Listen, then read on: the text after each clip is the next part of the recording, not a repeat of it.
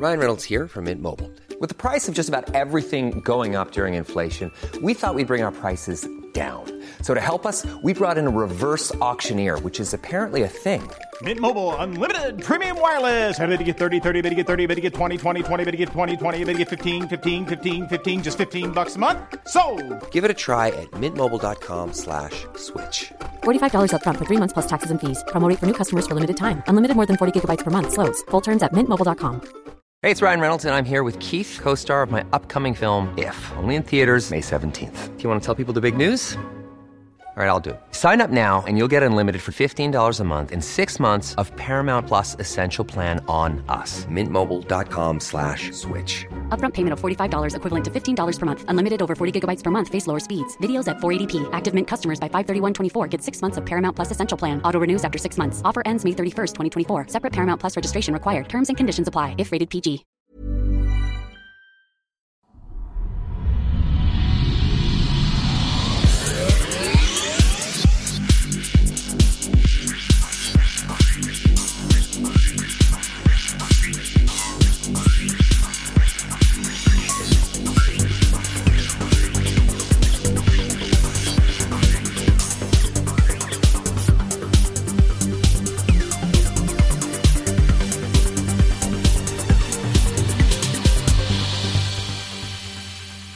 Hej och välkommen till Kvacksnack sommar 2015. Det är vecka 30 och vi ska lyssna på Maria Berglund. Hon är KBT-terapeut och hon har ju faktiskt varit med i Kvack som gäst tidigare i våra ordinarie program. Eh, Maria har eh, varit med och startat upp Skeptikerpodden bland annat och eh, skriver, i alla fall sedan tidigare, på skeptic.se. Mycket nöje. Jag heter Maria och jag är KBT-psykolog som specialiserar mig inom neuropsykologi. Och eh, jag var också tidigare med i panelen i den nu avsomnade podcasten Skeptikerpodden. Och idag så tänkte jag som sommarpratare då prata lite grann om det här med psykologi och hur man som lekman kan förhålla sig till psykologi. Det finns ju många saker som de flesta skeptiker redan känner till och det kan ju vara till exempel det här med att man bara använder 10% av sin hjärna, att det är såklart en myt. Eller för den delen just att många känner till det här med hur minnet kan vara väldigt opolitligt och att när man minns saker och ting att det handlar mer om att aktivt skapa någonting snarare än att man plockar fram någonting ur ett förråd så att säga. Vilket inte minst fallet Thomas Quick har visat oss eh, just där. Det gick väldigt illa när man hade lite för stora förhoppningar på att just man kunde plocka fram de här minnena som inte fanns framme redan.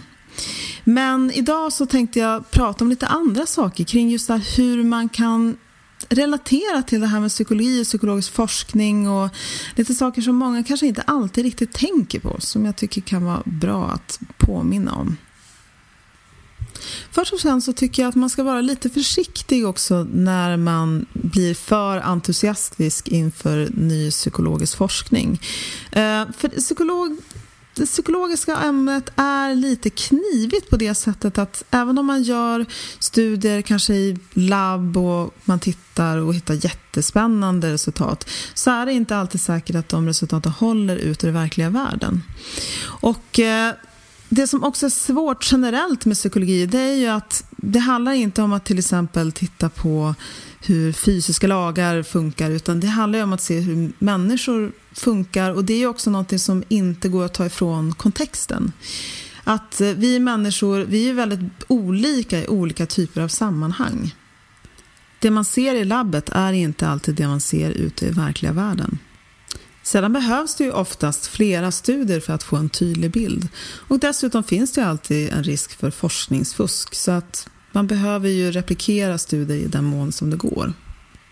Men någonting som jag tycker nog är svårare för oss skeptiker att hålla i huvudet ofta, det är just det att vi är ju faktiskt lekmän inom de områdena som vi inte utbildar inom eller jobbar inom. Och ofta kan jag tycka att det finns en bristande ödmjukhet gällande vår förmåga att just sätta oss in i ett forskningsämne som vi inte egentligen är insatta i och att läsa studier på någonting som vi inte själva jobbar med. Och det här är någonting som jag kan märka av just det här när andra diskuterar psykologi med mig. Att eh, till exempel så kan folk säga men psykodynamisk terapi, det är väl pseudovetenskap, eller hur? Eller att folk säger så här, men mindfulness, det är väl bara flum, eller hur? Och det är nej på båda frågorna. Nej. Dels är det så att psykodynamisk terapi har viss evidens, absolut, vid vissa tillstånd. Men såklart inte alla.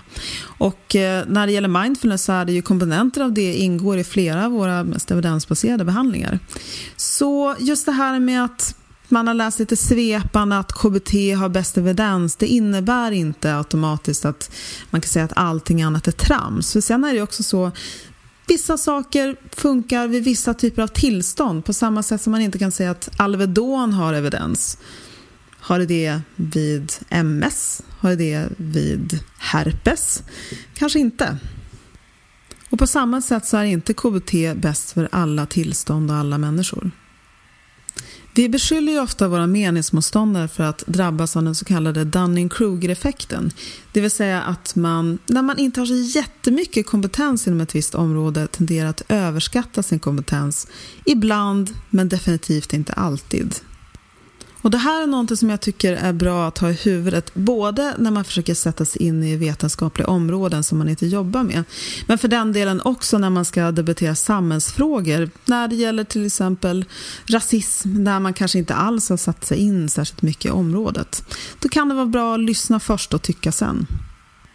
Och en annan bias som vi skeptiker ofta har, det är just det här med att vi väldigt snabbt ofta avfärdar saker och ting som brukar vara flummigt, till exempel när det gäller vitaminer eller sådana saker. Samtidigt som vi ofta kanske lite överdrivet skeptiska när ja, olika aspekter av den så att säga, vanliga medicinen ifrågasätts på ett sätt som låter lite som alternativmedicinen brukar uttrycka sig. Och när det gäller psykologi så är ju en annan sak som ofta blir problematisk det är just det här att man ofta använder den naturvetenskapliga mallen för god forskning väldigt mycket inom skeptikerrörelsen.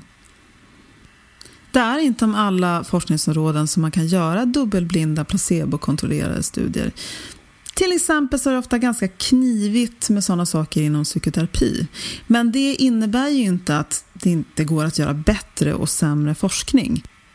Och när man undersöker hur saker och ting funkar i psykologi, till exempel hur vi hanterar grupptryck eller ja, Dunning-Kruger-effekten till exempel, så är ju inte det samma sak som att undersöka till exempel Higgs-bosonen eller hur gravitationen fungerar.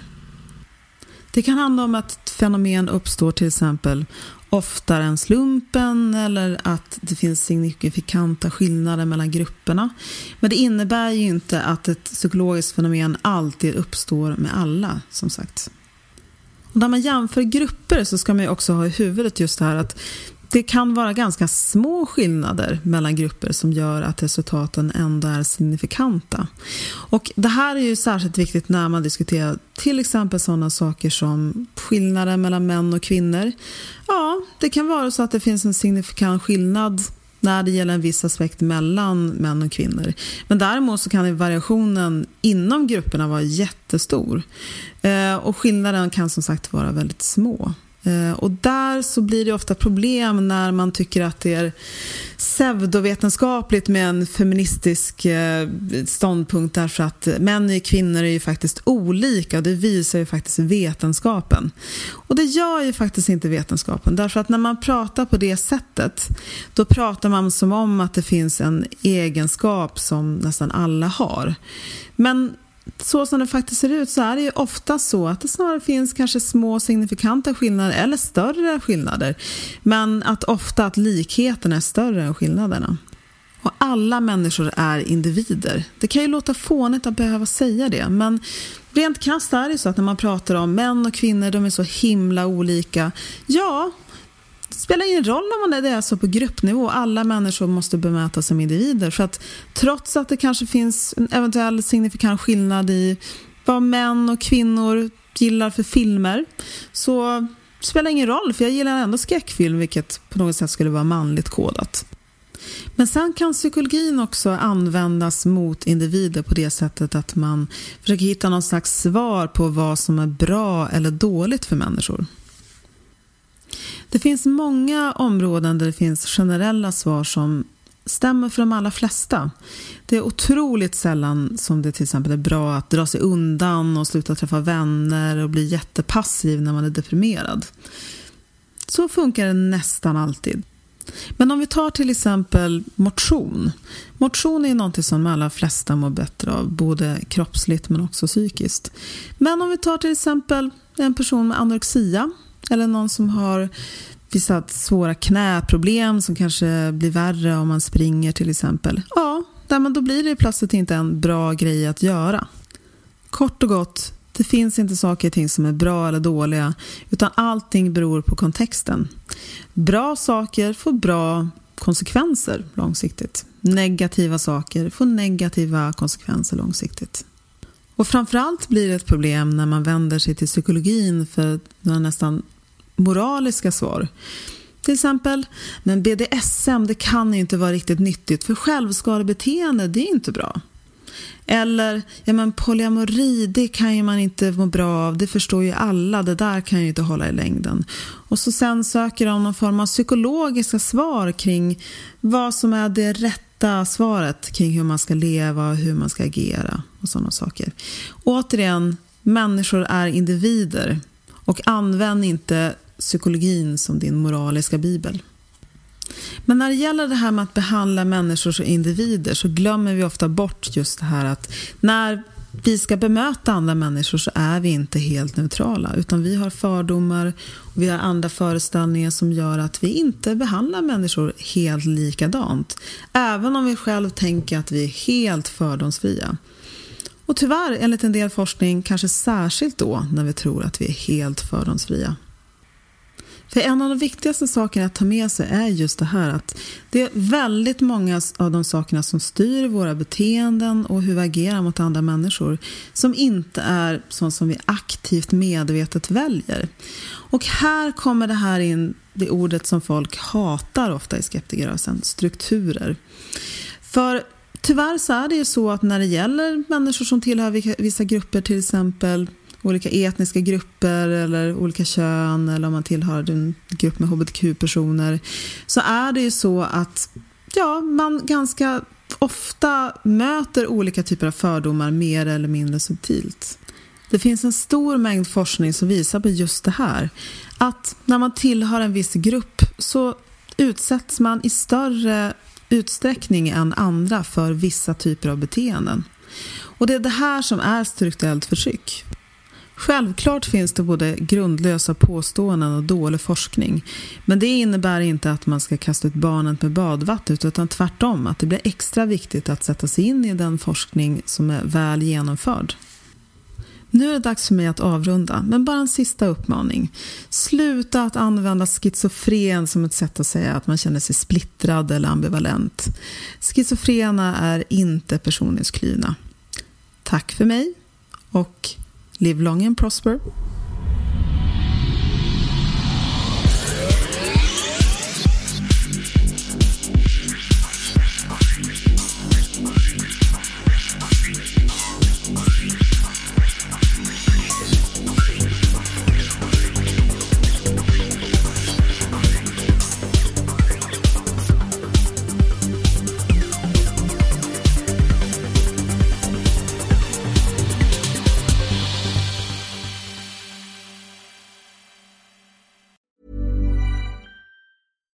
Catch yourself eating the same flavorless dinner three days in a row?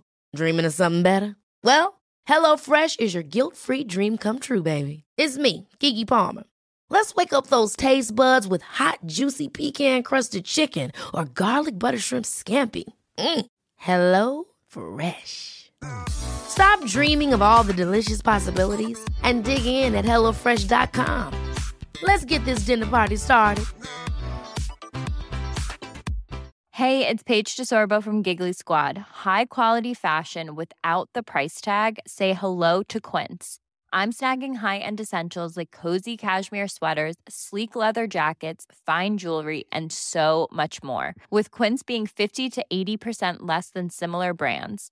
And they partner with factories that prioritize safe, ethical, and responsible manufacturing. I love that. Luxury quality within reach. Go to quince.com slash style to get free shipping and 365 day returns on your next order. Quince.com slash style.